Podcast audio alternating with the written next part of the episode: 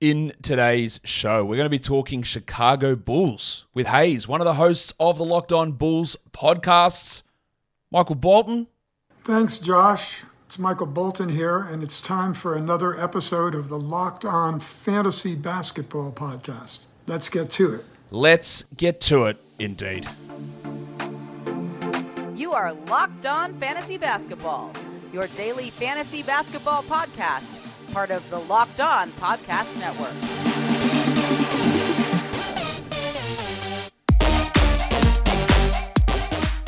Hello and welcome to the Locked On Fantasy Basketball podcast brought to you by Basketball Monster. My name is Josh Lloyd and I am the lead fantasy analyst at basketballmonster.com and at Yahoo Sports Australia. And you can find me on Twitter as always at redrock underscore bball and on Instagram at Locked On Fantasy Basketball. Thank you for making Locked On Fantasy Basketball your first listen every day. We are free and we're available on all platforms. We're here. It is August the 12th here, and you maybe listen to this on August the 11th because that's how time zones work. But it is, of course, Antoine Walker's birthday. Happy birthday to him. Happy birthday to Khris Middleton as well. And um, happy birthday to you if your birthday happens to be today. We're going to be talking about the Chicago Bulls today. A lot of interesting things to go through with this team.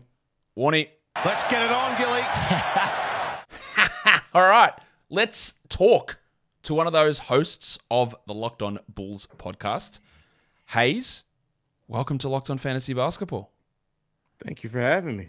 It's good to have you here, man. First time you're on the show. You're uh, you know, recently new host, uh, you and Pat over on Locked On Bulls. I'm going to grill you with some really tough questions about this uh, about this Chicago team. We'll uh, we'll go through some stuff that is pretty interesting with this squad. And first off, the first thing we cover when we're doing these is what's happening, who's in, who's out they didn't do a huge amount in the offseason. Andre Drummond comes in, Goran Dragic comes in. They drafted Dalen Terry, and then Justin Lewis is there on a two way. And they don't lose much either. Troy Brown, Tristan Thompson, Matt Thomas, Tyler Cook, Malcolm Hill, who all played some minutes for the team last season. So, yeah, would you say that, you know, oh, I think you have to say that, you know, going from Tristan Thompson to Andre Drummond is an upgrade. But overall, with the offseason, were you a little disappointed with the lack of action from the Bulls? I did expect more action from the Bulls. I think that, you know, I, I expected them to try to use that full mid level exception.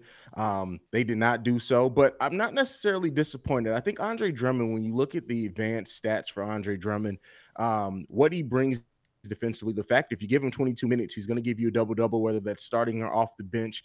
I like it uh, for what he is. Um, but and I try to put my own expectations to the side of what I wanted them to do. Uh, and then the Goran Dragic signing is a little bit the, the biggest question mark for me there, uh, considering we needed a little bit more size, considering guard is our deepest position.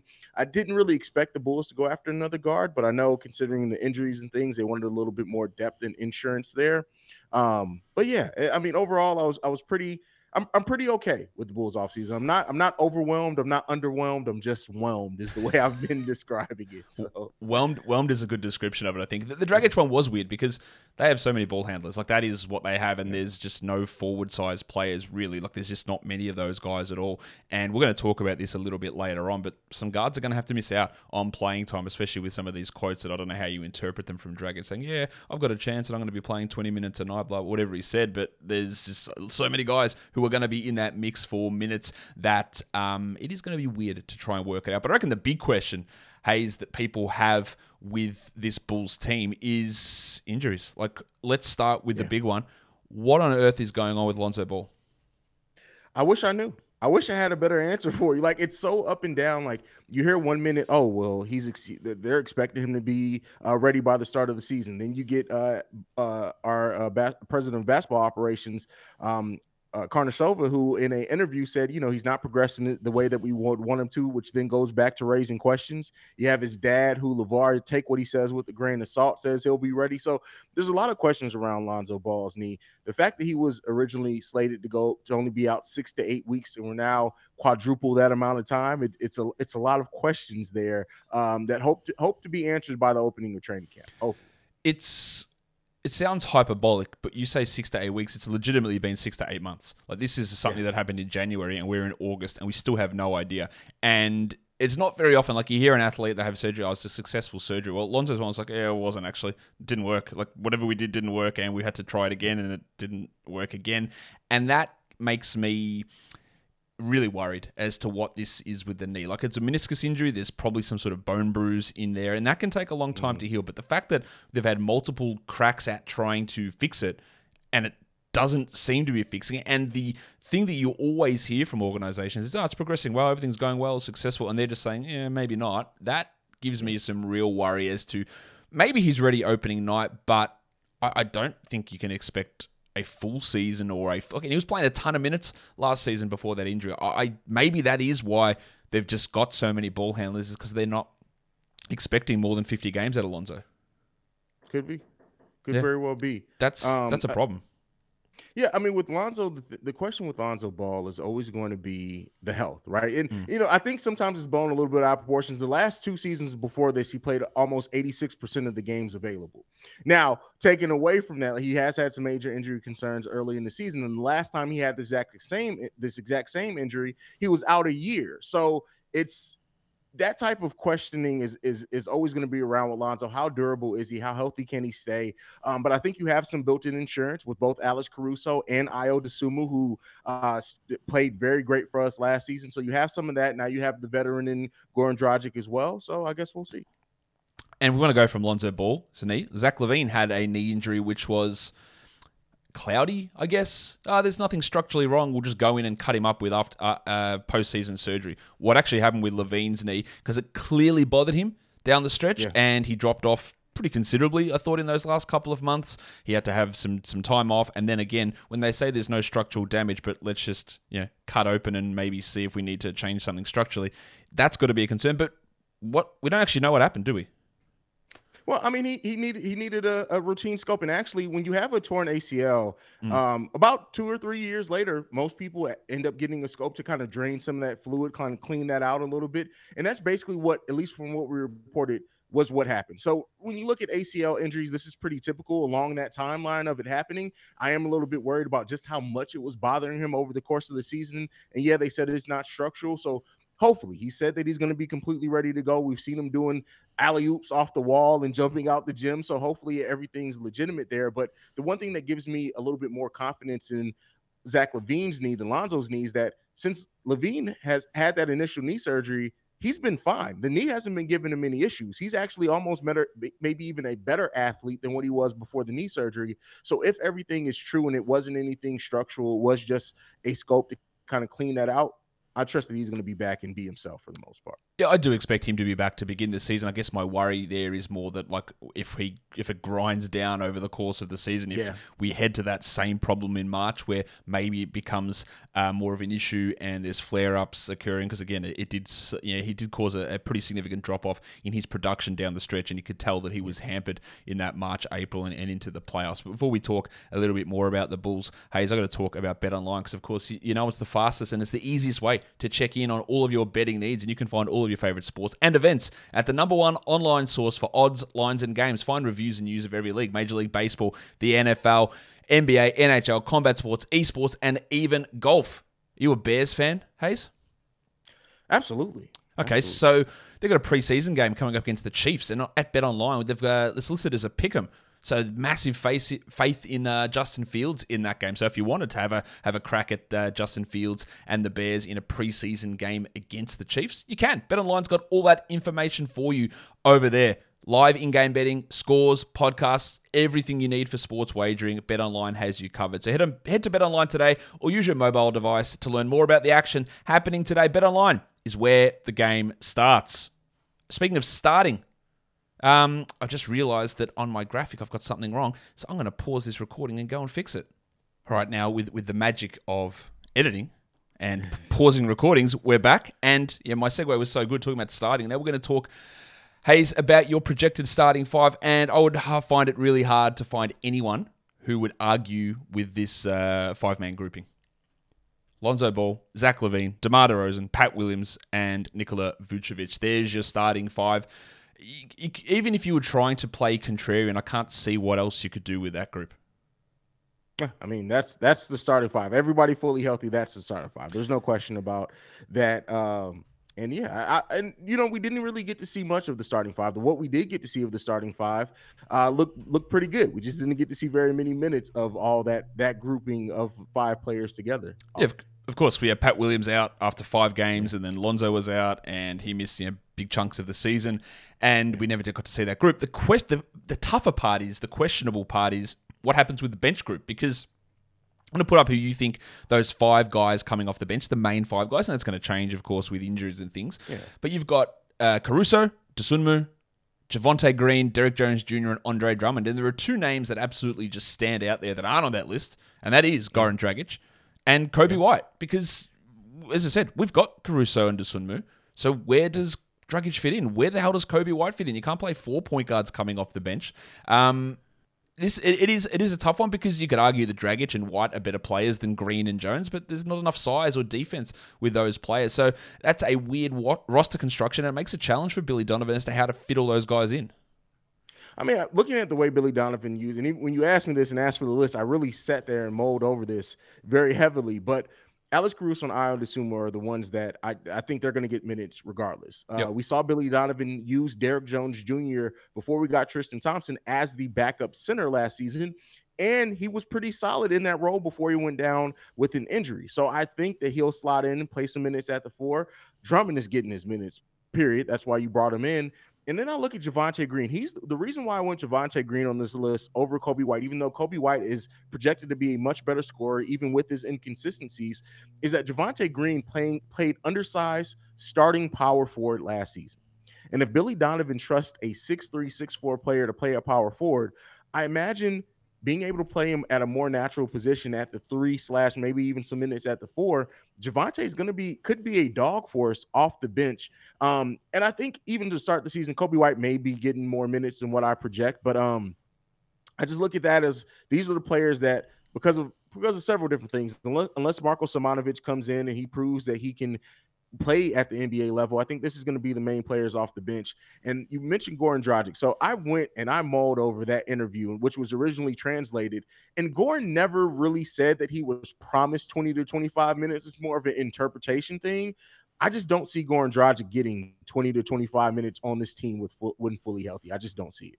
So he's not that good anymore. As simple as that. Like we saw yeah. him for Brooklyn, like he was okay, but like you don't want him playing. You don't want him playing twenty minutes. And yeah. Caruso and Dosunmu were better than him. Like the Coby White discussion is up in the air. I think Green is going to lose minutes a lot from. He played twenty three minutes a night last season, and I don't think that's a realistic expectation for him exactly. this season. Yeah. And you know who knows how it goes because he does have some offensive limitations in terms of shooting. But there are just a lot of options here for for Billy Donovan in terms of finding the right combination. And you're right, yeah, Caruso, Dosunmu, Drummond, they're all go- they're going to get their minutes, and then you've got just mixes of guys that depending, I guess, on what you need and what the opponents are throwing out there on, on a given night. Now we're going to talk about some young players here. I want to talk about Pat Williams a little bit later on. Dosunmu again, much like Javonte, he played 27 minutes a night last season. Do you expect mm. him to play more or less this season? I wouldn't expect him to play more because a lot of those minutes came because he was basically our starting point guard for half the season. And he's playing about um, 39 minutes a night at one stage as well. Yeah, yeah. So I, I don't expect him to get more minutes than that, but I do expect uh Dosunmu to get about 20, 22 minutes per game off the bench. He's just shown that ability. He can guard e- either guard position. Um, I think he even has a little bit more offensive potential than what we saw last year. He passed up a lot of open shots because of confidence, things like that. I think Ayo Dosunmu coming in with a second year, he's going to get his minutes. And, you know, he earned those minutes last season, so I expect him to get it. Dalen Terry on this list is the biggest thing to me. That's the biggest question mark because we like we we've seen it in the offseason. Dalen Terry is he's worked out with DeMar DeRozan. He's done the five on five workouts. He was there working out with Paul George, with Patrick Williams. I think he's going to be primed to come in and and his energy, athleticism, and defense could get him minutes early in the season. If, if he finds success in those minutes, he can completely blow up uh, what my what my expected bench roster is, especially considering he can play the two and the three. And our uh, our president said that he wants to see Dalen Terry play some small ball four as well. So he could change some things. And then Marko Simonovic on that list, like Marko's offensive skill set is amazing. Like he has an offensive skill set that not many big men have. It's can he stand up and do enough defensively? Like defensively last season, in the few minutes that he played, he just looked terrible. Not just bad, but terrible. And so we'll see what happens with that. With Terry, it is interesting because you, you talked about Javonte Green. Like Green's six three, Terry's six seven, right? So if he yeah. shows any sort of capability, like that extra size out on the wing, like again, similar to a role that Troy Brown played last season, Terry could slide in there. The problem with I have with Terry is he was just so anemic usage wise in Arizona. And when you're in a college situation, your usage is like 14%. It's not usually a great sign in terms of being able to have that sort of aggression offensively in the NBA. It doesn't. It, high usage is normally a pretty good indicator of guys coming through, and at really low usage, when you are a guy handling the ball so much, it's something to to worry about. Just if he might get completely lost uh, offensively. Um, so we've got to watch to see how that goes. But the size is there, the ball handling is there, and yeah, there is that opportunity in that rotation for him to get there. We'll talk, I think we're going to talk about Coby White a little bit later, so I might leave that question for then. But I said we're going to talk Pat Williams. We're going to do that right now. What realistic improvements can he make in his game? Because they're going to run that starting five out most likely, and he's probably still going to be the fifth offensive option in that group. Um, he shoots a solid percentage from three, but he really doesn't take any of them. No one cares like to go out and guard him out there. What's the step for him? Is it more offensive aggression? Is it becoming higher in the offensive pecking order? I don't really see how that happens. Is it more defensive um, playmaking? Uh, what is it that he takes that? Because Bulls fans love this bloke. They think there's so much potential. The the sky is absolutely uh, the roof is the ceiling for him with with how his potential goes. But what can he actually do to improve? Well, I think we've seen Patrick Williams in times where he is giving more opportunity. He can take on a bigger offensive load. Last game of the season um, against Minnesota, when we saw set a lot of our starters, and it was him and Anthony Edwards out there against each other. He played great. And then even towards the backhand of the uh, back in the playoffs, I think the last two playoff games he scored in both double digits, had one of the use, highest usage rates of that playoff series. So I think really when it comes to Patrick Williams, it's all about confidence. It's about the shots that he gets naturally over the course of the offense, taking those confidently. He passed up some shots, but I also think it's going to be the coaching staff using him in situations to where they aren't afraid to put the ball in his hand more and see how he performs, let him earn a higher spot in that pecking order on the offense. His last three games in the playoffs are actually wild. Game five against the Bucks, it was 23 points on 13 shots, with one rebound and zero assist.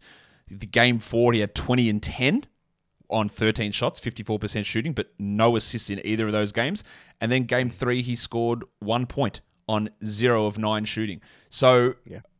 I guess yeah, if I'm going to throw an answer in here, what can he improve on? Like consistency, like that. That is wildly inconsistent just across everywhere there. And like, do he has got to do something in terms of if the shot's not falling, you're not getting the shots. Can you contribute something else? Because one assist in those three playoff games is low zero steals in the last two games. Like for a guy that's playing the four and being a defensive playmaker, he needs to do a little bit more there. And it just it doesn't feel realistic for him to be getting 13 to 14 shots a night.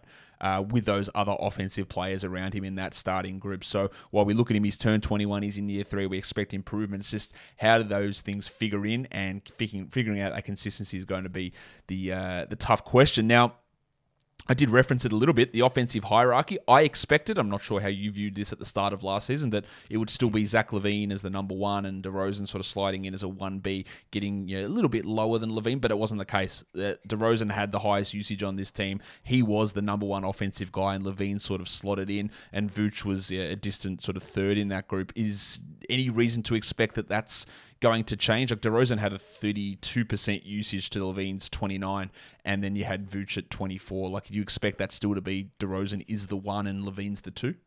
Well, that was that's skewed because I think LaVine hurt his thumb early in the season, true. and then the knee, and then that because before prior to that, Zach LaVine was only averaging 1.3 sh- less shots than DeMar DeRozan per game. So DeMar, I still expect DeMar to get more shots just by the nature of how DeMar gets his offense. The fact that he's a more limited offensive player, uh, as far as he doesn't, he primarily just operates in the mid range and very rarely is is at the three point line. So that's that's going to stay the same. As I think that DeMar is always going to average more shots. What I want to see from Zach LaVine is be is up that you we saw his efficiency grow every season he's been a Chicago Bull, except this past season. So if that can continue and Zach LaVine needs to do more off the ball, I do think they're going to be more 1A than 1B than one a one and a two. That's what I think. LaVine did have the best true shooting out of those main guys. DeRozan was at 59, LaVine was at 61. So that's highly efficient on such a high usage. And yeah, I, th- I think it would benefit the team if they came more close to being equal rather than DeRozan dominating that ball. But you're right, there was that stretch where yeah, DeRozan went crazy and LaVine was dealing with that thumb issue, and that did skew some of those numbers there. But yeah. it is going to be intriguing to see if there is any um, wholesale changes that DeRozan or LaVine or Donovan makes in terms of shot distribution. Now, I think we know the answer to this already, but I'd pre prepared this question.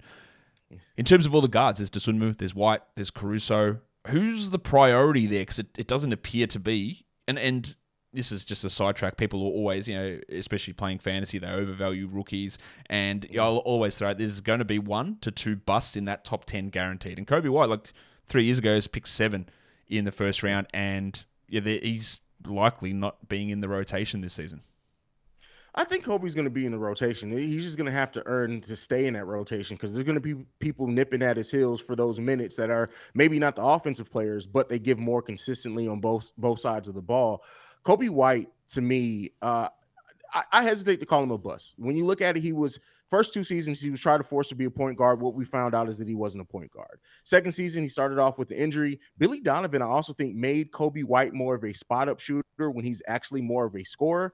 And I think that the Bulls just aren't the right situation to cultivate Coby White anymore. Now that they're actually trying to contend, fight for a playoff spot, they really don't have the time to give Coby White 20, 23 minutes a night every single night if he's not performing. But throughout three months of that season, Coby White averaged 16 points per game on 40% shooting from the field and 43% shooting from from three-point range. I think it was was it January, February, and March, or it may have been December, January, and February but he he averaged really good efficiency and numbers off of it. It just wasn't consistent. There's a good player in Coby White. I just think that the time may come to where the Bulls look at and say, "Hey, we we just don't have time to try to develop you anymore, Coby." Yeah, I reckon we might talk about that in just a couple of minutes because yeah, yeah you're you're right. Like I think he can be an okay player. I, I do think yeah. that, but I don't think that he's normally if you've got someone at pick seven, you're hoping they can develop into a starter and maybe a sub all star ish sure. sort of a player.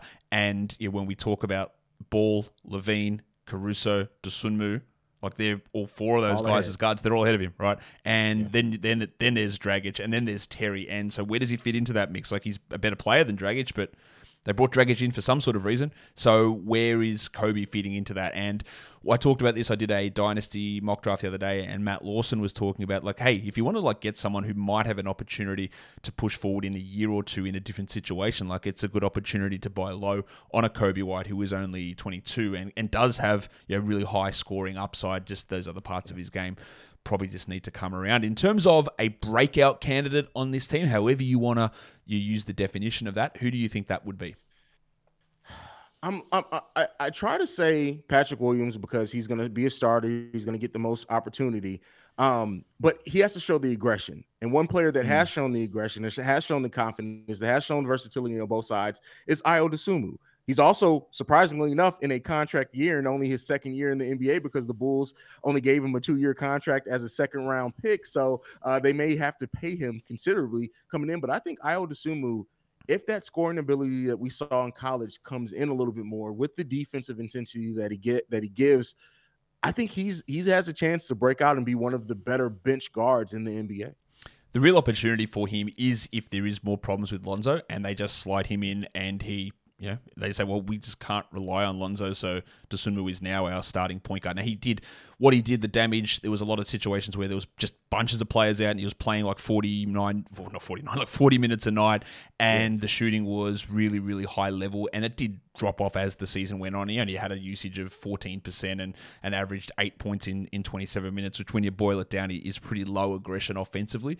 Um, but yeah, finding how he fits in there. there. But there is an opportunity that he starts more games and he comes off the bench, depending on the health of Lonzo and, and maybe LaVine, depending on how that works. So he's an interesting one. What about regression? Who do you think might take a step back from last season? That's a great question. Um, my mind would almost go to Vooch, but I don't think so. If anything, if we're talking about well, even Demar, I don't think he's going to take a huge step back. If we're going to go regression, I would have to say Vooch, and the reason why I would say Nikola Vucevic is he's he's older. Um, he's a big man. We see that some big men great uh, age more gracefully than others. Now, Vooch's game isn't be- based off athleticism, so he may age gracefully, but I think we may also see just by the nature of depending more on Lonzo Ball if he's healthy. If they try to get Patrick Williams more possessions, I think that comes from taking some possessions away from Vooch. So I, I would say Vooch is probably the best candidate there. he'd already suffered a regression last season. His shooting numbers yeah. dropped off. Um, the usage dropped down. And, and, you're right. Like it could, from the 24 usage, he could go to 23, 22. He averaged 17 and a half and 11. Like if that ended up being 16 and 10, I don't think that's a huge surprise again, terrible. given those other guys on the team and the other offensive opportunities that might be spread around. I think that's a decent one um, to to list there. What about the team overall? Are they better than last season? If fully healthy, yes. And that's that's the thing. I like I think that this team, with betting on continuity, with a hopefully Billy Donovan using certain pay, players better than he utilized them last season, um, and as I keep saying, health, health, health, health is the biggest thing, but also having that defensive center in Andre Drummond coming off the bench. I, I while like the signing of Andre Drummond doesn't like ring bells, I think the sum of the parts, bringing Andre Drummond and what he what he can be, he's he's a generational defensive player when you really look at the numbers in the advanced analytics. I think it could have a bigger impact than some Bulls fans are thinking. So I think the Bulls are going to be better uh, than last season. Again, health being the key word. There. Hayes, I would uh, I would love to check in with you in about three months after you've seen Andre Drummond play for your team and see how uh, how hyped you are about him because I think the high rebounding numbers elevate some of his stuff. And while he did improve as a backup and sort of found his role, he can be one of the most frustrating defensive players that's oh that's, for sure that's out there. And I reckon uh, he might he might quickly get the ire of Bulls fans if he's doing some of the stupid stuff that he did when he was on the Lakers or on the Cavs, even a little bit on the Nets. I think some of his numbers overrate his impact. So it'll be very that's interesting fair. to see Bulls. Um, Bulls fans' opinion of him when we hit into January. I, I sort of prefaced this question before. Who's the most likely player in this roster to be traded? Coby White. Yep, that's I, not even a question. Yeah, it's, it has to be. It, it, it, has to be really. Like I don't see. I don't know what they get for him. It might only be like a second round pick or something like that. But it's just there's to, even to do him a favor and favor for agents. Like he's just sitting there doing nothing really. Oh yeah, not the role that he probably needs. And there are other teams that could use him. So I look. Do you think he'd be traded before the season starts? No, I don't think there's any chance of him being traded before the season starts. I think they've explored that. There was not much there that they to their liking, um, and I think they're gonna be content to let this ride out, see how he plays at the beginning of the season, to see if he can up their trade value. But I, I don't think that anything happens before the season. Now it's time for me to ask you some quiz quiz questions. Everyone who's listened to this show so far knows what these questions are about, but it's based on these advanced stats from the website Basketball Index, which looks at these three things that it well, looks at hundreds of different stats, but these are the three things I'll be looking at three point shooting talent, playmaking talent, and finishing talent. So it's not who had the best three point percentage, it's the guys that took difficult shots and they went in, and the volume and the time of those shots. Playmaking is not about the highest assist, it's about, you know, assist volume, versatility, difficulty of passes, getting teammates open, um, assists at the rim and three point corner shots. That's you know, who's the best passer. And finishing talent, it's uh, not just getting putbacks and finishing at the rim, it's who can get to the rim and who you know, finishes through contact and finishes through traffic. So just I want to see how these numbers match up with the people who cover the teams when they talk about who is the best, you know, who's the guy you want to have the ball shooting a three in any sort of circumstance, and who's the guy that's getting guys open and creating um, plays for others. Like so, I want to see how this matches up. So let's ask you this question: Who do you think is the best three point shooting talent, who graded out with the highest three point shooting talent on this team. Um, yeah, Lonzo Ball shot 42% from three for reference. Pat Williams shot 52% from three in his limited games. But who is to you the, the, the highest graded three point shooting talent on this team? We're talking about just from last season? Just from last season, yep. Lonzo Ball. Hmm. Lonzo Ball shot well, but it was in fact Zach LaVine. Zach LaVine, Because okay. because of his volume and mm. take like Lonzo. Lonzo has improved out of sight as a three point shooter. He is a really good, and he was really close to LaVine in this, to be honest. But LaVine shot thirty nine percent. Um, from three, seven attempts per game, but it's the difficulty and the pull ups, whereas Lonzo's not taking those pull up threes, and that that's fair. factors into it. Now, playmaking talent. Who's the best playmaker? Who is the guy that's getting guys open with the versatility of passes and difficulty of passes and getting guys in the right spot? There's a lot of there's a lot of these ones are really close. There's a lot of close names on these lists. I would say, like Demar Vooch and Lonzo probably all got to be relatively close on that list. Maybe Alex Caruso sneaks in there as well, but he didn't play very many games last season. The answer is. Oh no, go ahead. Give give us a final answer. No, go ahead. Go ahead. Give it to us. Give it to us. The answer is Lonzo Ball. It is it is Lonzo Ball. He is a guy that you know, especially in transition, really really moves this team along when he's out there. So his loss was huge, and his ability to find those uh, teammates in the right spots. What about as a finisher? Who do you think is the best finishing player on this DeMar team? DeRozan. Hmm, interesting. It was actually Zach LaVine because Zach LaVine. DeRozan, Wow. DeRozan, he the free throws are good, but he doesn't get to the rim as much. And as as we're going to talk about in a second as well, just to give a little bit of a, a clue to the next question, that um yeah, his uh, his mid range stuff is just so much higher than what he does anywhere else on the court. Where LaVine is like, I'm taking threes or I'm getting to the rim, whereas Demar, Demar will just pull up and, and take those mid ranges. So that lead, leads me to the last question here, Hayes. In the past nine seasons, that's the data that Basketball Index has tracked. How many players have had a better better mid-range shooting season? They have these mid-range shooting grades, it's like mid-range shooting talent, which takes into you know, volume, difficulty of shots, how much they go in, all that sort of stuff. How many players have had a better mid-range shooting season than DeMar DeRozan had last season? Zero. The answer is zero. It is. He had the best mid-range shooting season probably ever, or at least in those last nine seasons that Basketball mm. Index. Interestingly, the next highest one was Kevin Durant from last season, and then the next highest one there was DeRozan from, I think, one of his Toronto seasons. But the value he provided was like double what he did in that third best season ever, basically as a mid-range shooter. So that's when we talked regression earlier. You did mention Demar. I think at age what is he 33 like he's not 33. he's 33 like a historic mid-range shooting season I think there is some risk that he still goes. He's still a very good mid-range guy, but it drops back from being otherworldly, exceptional, best ever to dropping back, and that maybe hurts some of what he did because it was actually unbelievable what he was doing. Yeah, I mean he bo- he broke a Wilt Chamberlain record last season. So that's and uh, anytime somebody has statistically their best season at the age of at that point 32, you have to kind of think that it's going to be hard to duplicate that. So that's fair. He averaged 28 points per game, 50% shooting, hit 52% on twos. And I said if like if, if that mid-range shooting drops and he goes to 50% from two and he averages 25 points per game, it's still really good, but it's not at that unbelievable level that he was at, which it just kept going and going. Go, How is this happening? And then you look back at the numbers go, yeah, it was literally the best mid-range shooting season, yeah, eh, or in recent history, in recent NBA history, which yeah, makes sense given what we saw. Hayes, that's it. We're done. So tell everybody a where they can find you social media and what you guys have got going on over on Locked On Bulls. Yeah, you can follow me at CEO Hayes. That's CEO H A I Z E. And as far as Locked On Bulls, we are still dropping episodes daily, five days a week, and you can find some of the best Bulls talk around the whole internet.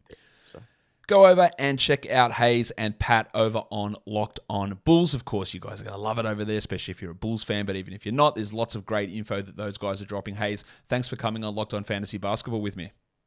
Anytime. And that'll do it for me today. Don't forget to follow this podcast, Apple Podcasts, Google Podcasts, Stitcher, Spotify, and on the Odyssey app. If you are here on YouTube, thumb it up and leave your comments down below. We're going to do a Kings show tomorrow, so stay tuned for that one. Guys, we are done here. Thank you so much for listening, everyone. See ya.